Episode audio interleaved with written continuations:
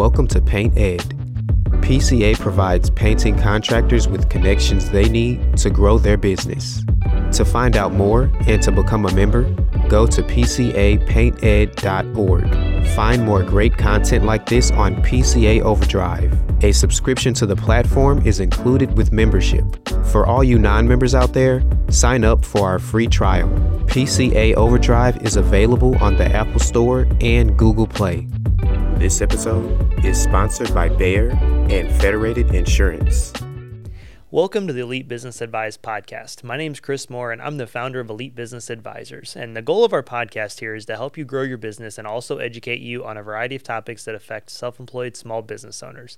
Today's episode, we're going to go with the solo episode here so I can preach to you guys a little bit about one topic that's been coming up a lot lately. And it's all about staying in your lane and working on projects that are profitable and systematic for you and your business.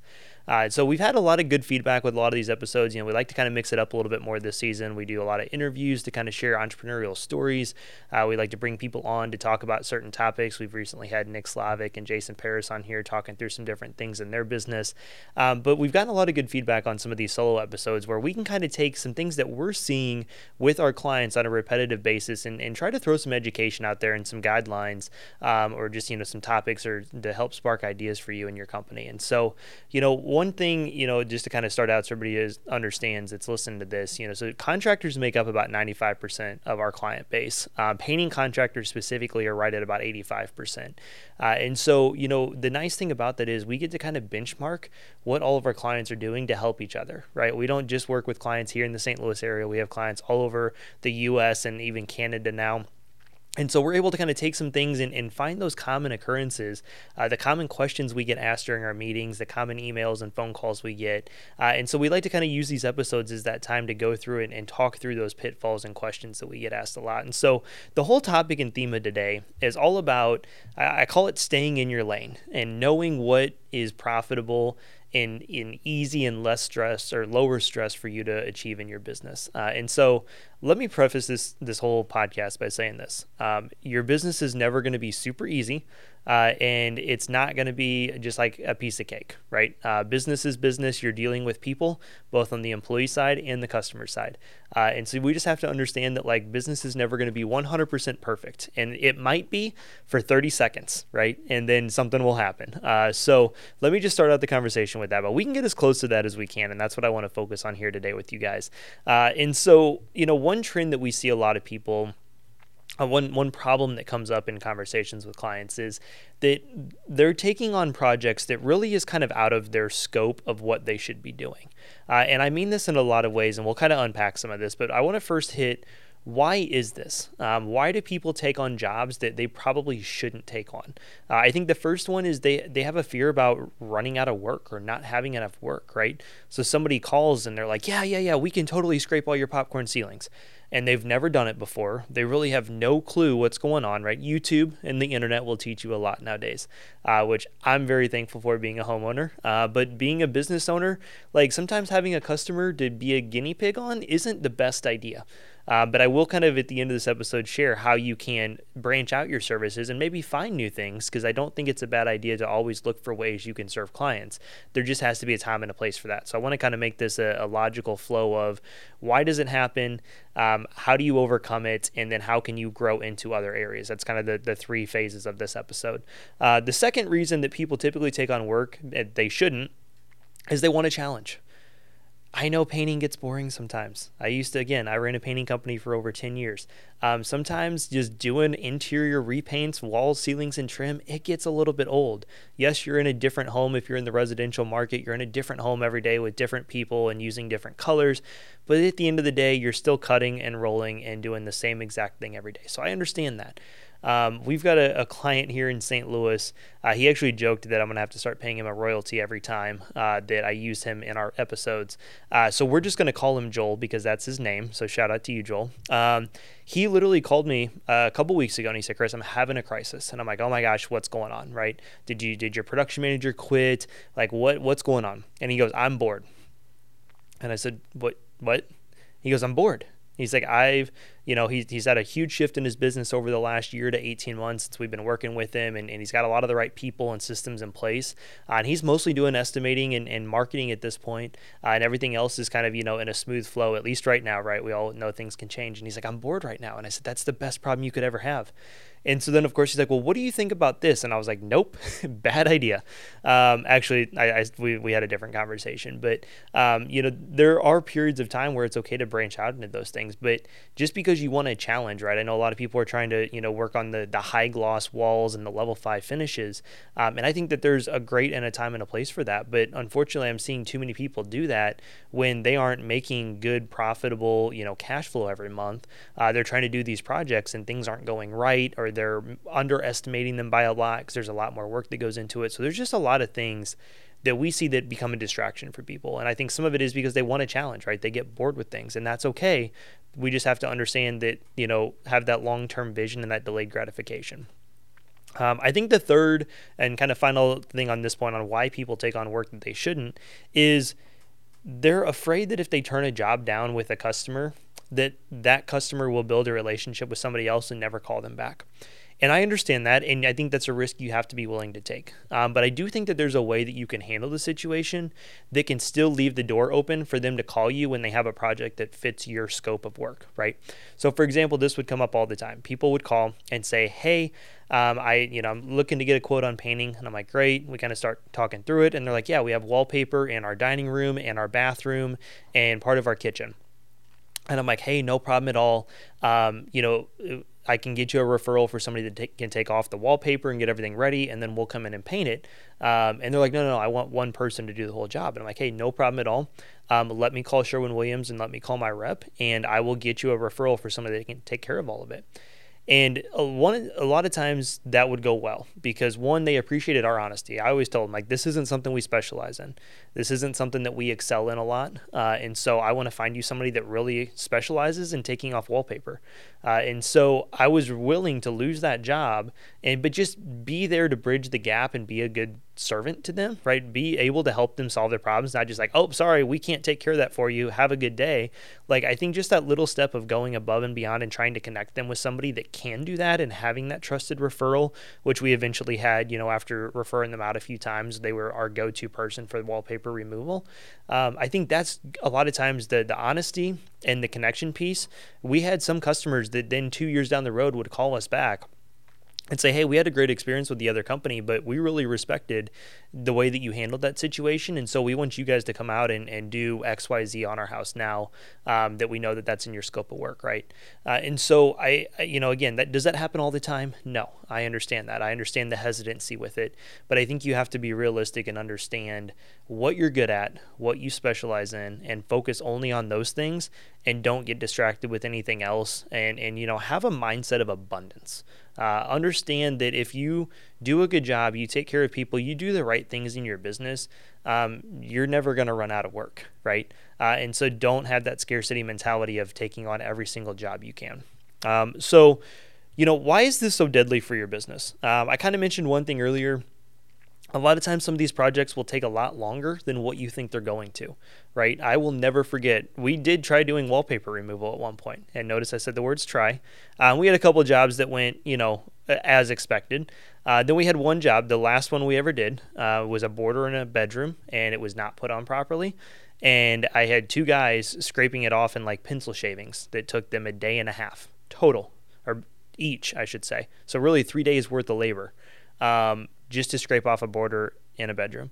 And I was like, never again. That was the last time we ever took wallpaper off. I said, I don't care. I just, we're, we're done with it, right?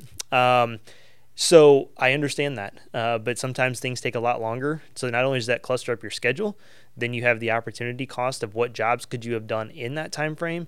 Not to mention, you're probably going to lose money on that project, right? There's no worse feeling as a contractor than job costing the project at the end of the job and realizing that you actually paid money for your guys to go do a job for a customer, right? They paid you 4000 and you had 5000 in costs. There's no worse feeling than realize, wow, I just paid basically $1,000 for that customer to get their job done. Um, and so that's, I think, the one big thing. Uh, the other reason it's, it's deadly, it makes things very stressful.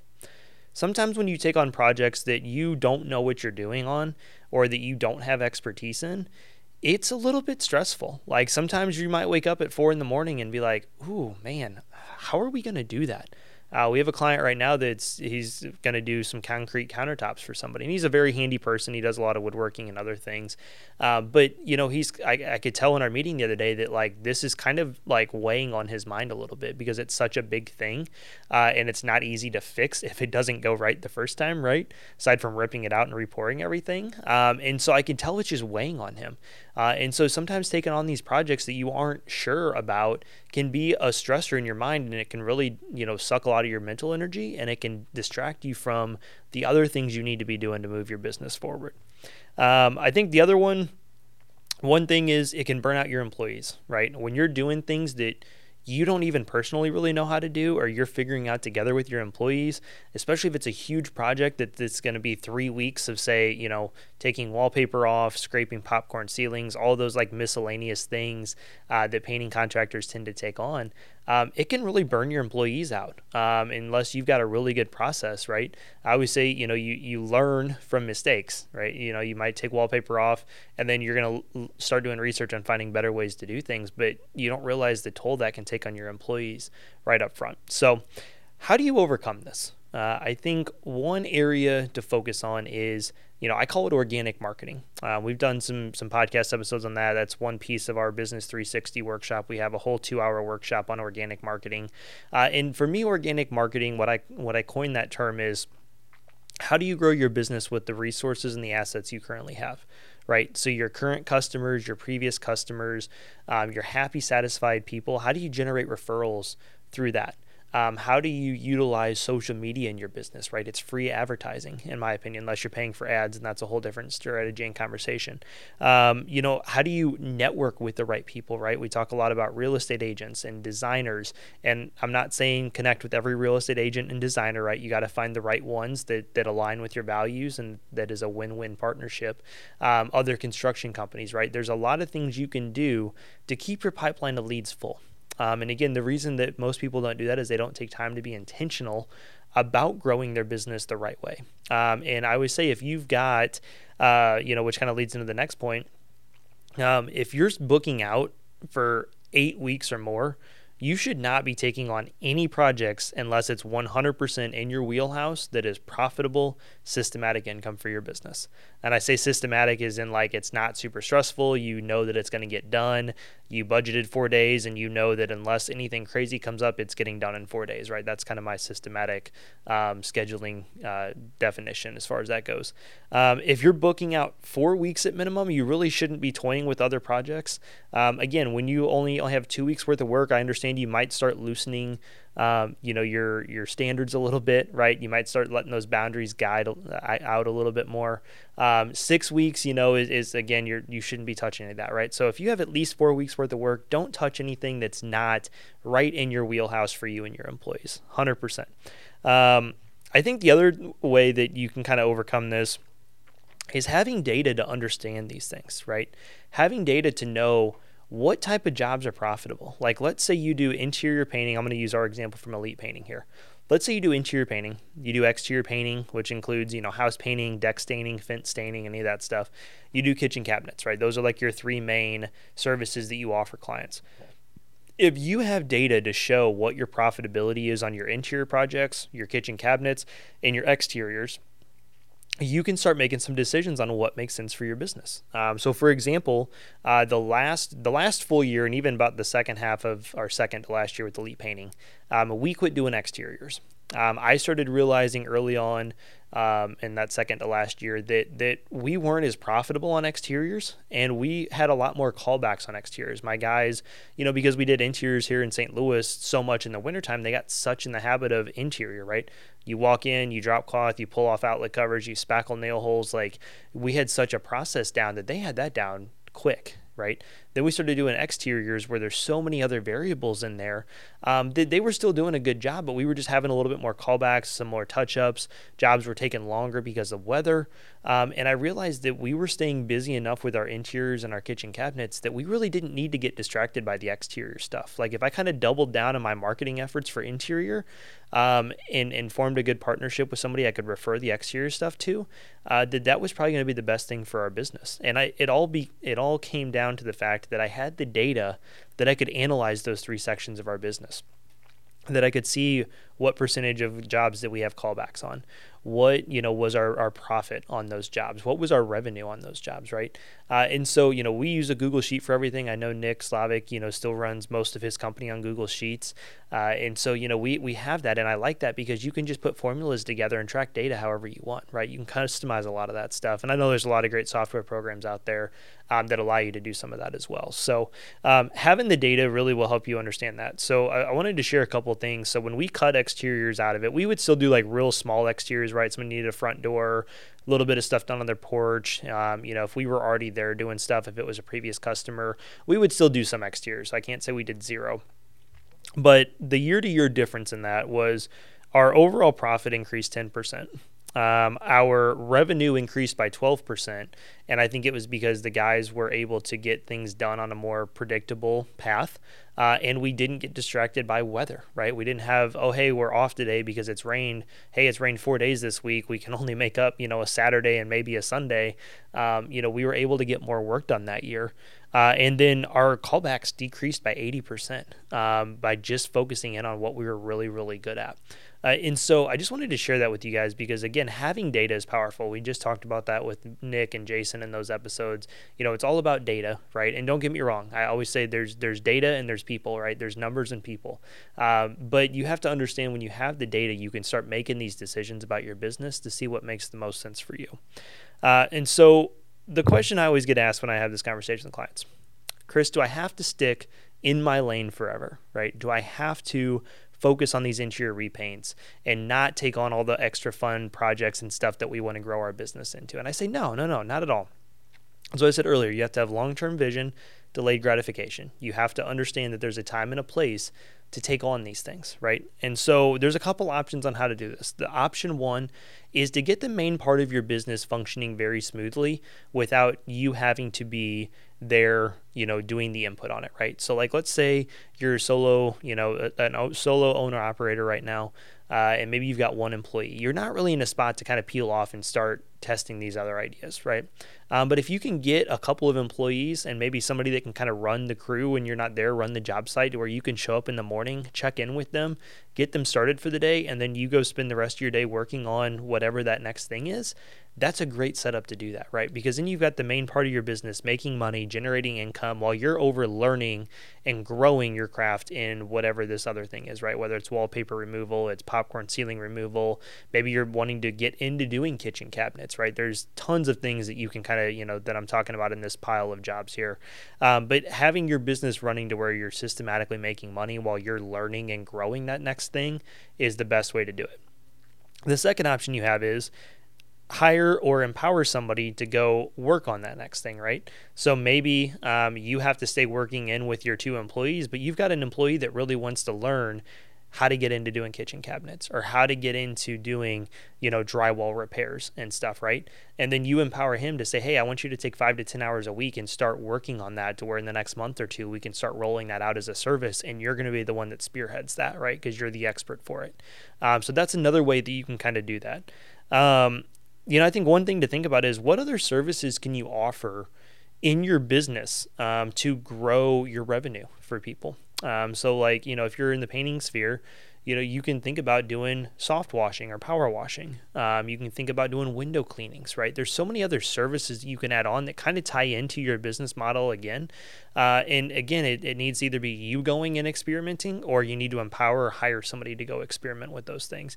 Uh, but number one thing is you have to get your core business functioning. You have to know what your monthly minimum revenue to, you know, break even and ideally make money every month for your business, right? After you pay out your monthly expenses and overhead you pay yourself, you put some money away to you know reinvest in the company.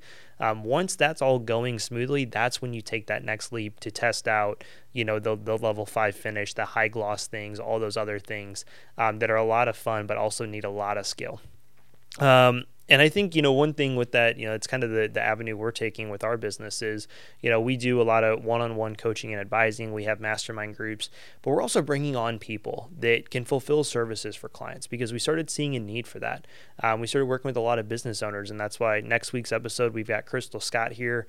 Uh, we're going to talk all about different taxes and tax strategies. Crystal handles all the bookkeeping and payroll for our clients, right? I don't get involved with that. Like, I want her to do her thing with it.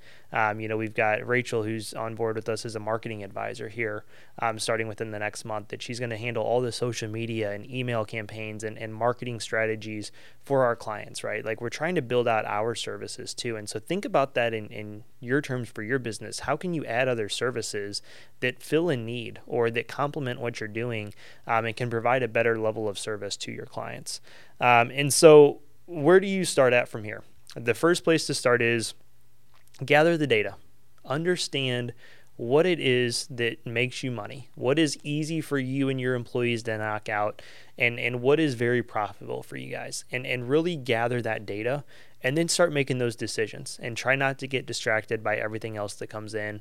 Figure out, like, hey, you know, what are the challenges? What are the things we would love to accomplish in the next few years? And start making that list, right? Um, you know, maybe in your free time, you can start, you know, watching YouTube videos, figuring out those things, but be very disciplined in sticking to the core function of your business on what it is you're good at, what makes you money, and hitting those monthly goals before you think about taking that next step. So I hope that helps. If you guys have any questions, as always, reach out to me. It's Chris, C H R I S, at elitebusinessadvising.com.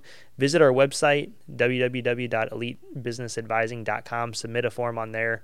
I'm happy to answer any questions, share any thoughts you've got. Um, if there's anything we can do to help out, again, that's the best way to start that process as well. Um, and thank you guys for listening. We'll chat with you next week with Crystal all about taxes and tax strategies in your business. Paint Ed podcasts are produced by the Painting Contractors Association and is made possible by members and industry partners. To find out more about upcoming education opportunities or for more information about joining PCA, visit pcapainted.org.